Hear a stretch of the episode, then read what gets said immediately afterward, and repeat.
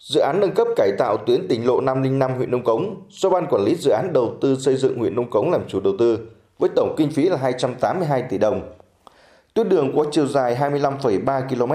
điểm đầu tại ngã Ba Chuối, thị trấn Nông Cống và điểm cuối là xã Thanh Tân, huyện Như Thanh.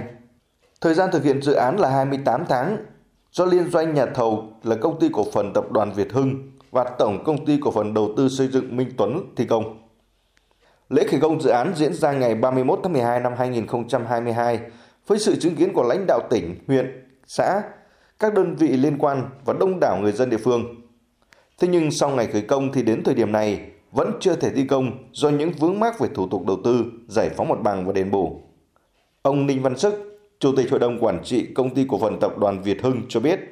mặc dù tiến độ dự án là 28 tháng, nhưng nếu mặt bằng đảm bảo, việc thi công sẽ được rút ngắn rất nhiều. Giải phóng mặt bằng nó vướng nhiều, có chỗ thì nó vướng vào vườn của dân này, chỗ thì vướng vào đất nông nghiệp này, có chỗ thì vướng các quang này, cột điện này, nhiều cái vướng. Huyện phải xuống xử lý tại hiện trường luôn. Tháo gỡ công tác giải phóng mặt bằng vâng. sớm rồi bàn giao cho đơn vị thi công. Thì bây giờ muốn làm thì mình phải có được bàn giao mình phải có cái đất để mình làm. Chứ còn xe máy con người thiết bị các thứ là hai tháng nay từ khi khởi công xong là chuẩn bị sẵn sàng tư thế để làm nhưng mà có đất để làm đâu Đáng nói hơn là tuyến đường 505 đã và đang bị xe tải nặng tàn phá xuống cấp nghiêm trọng, gây ô nhiễm môi trường và mất an toàn giao thông, ảnh hưởng nghiêm trọng đến đời sống nhân dân. Ông Nguyễn Lợi Đức, Chủ tịch Ủy ban nhân dân huyện Nông Cống cho biết,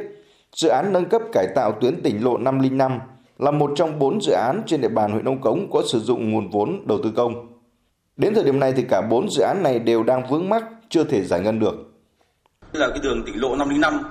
à, hiện nay thì năm 2023 thì được giao 22 tỷ 735 triệu đồng để dùng cho công tác giải phóng bằng. Thì hiện nay báo cáo huyện đã kiểm kê. Tuy nhiên là phải đang chờ cái phê duyệt giá đất cụ thể để à, có cái, cái, cái chi trả cho các hộ. Việc nâng cấp cải tạo tuyến tỉnh lộ 505 huyện Nông Cống sẽ tạo điều kiện thuận lợi cho việc đi lại kết nối giao thương giữa các huyện Nông Cống Như Thanh và thị xã Nghi Sơn,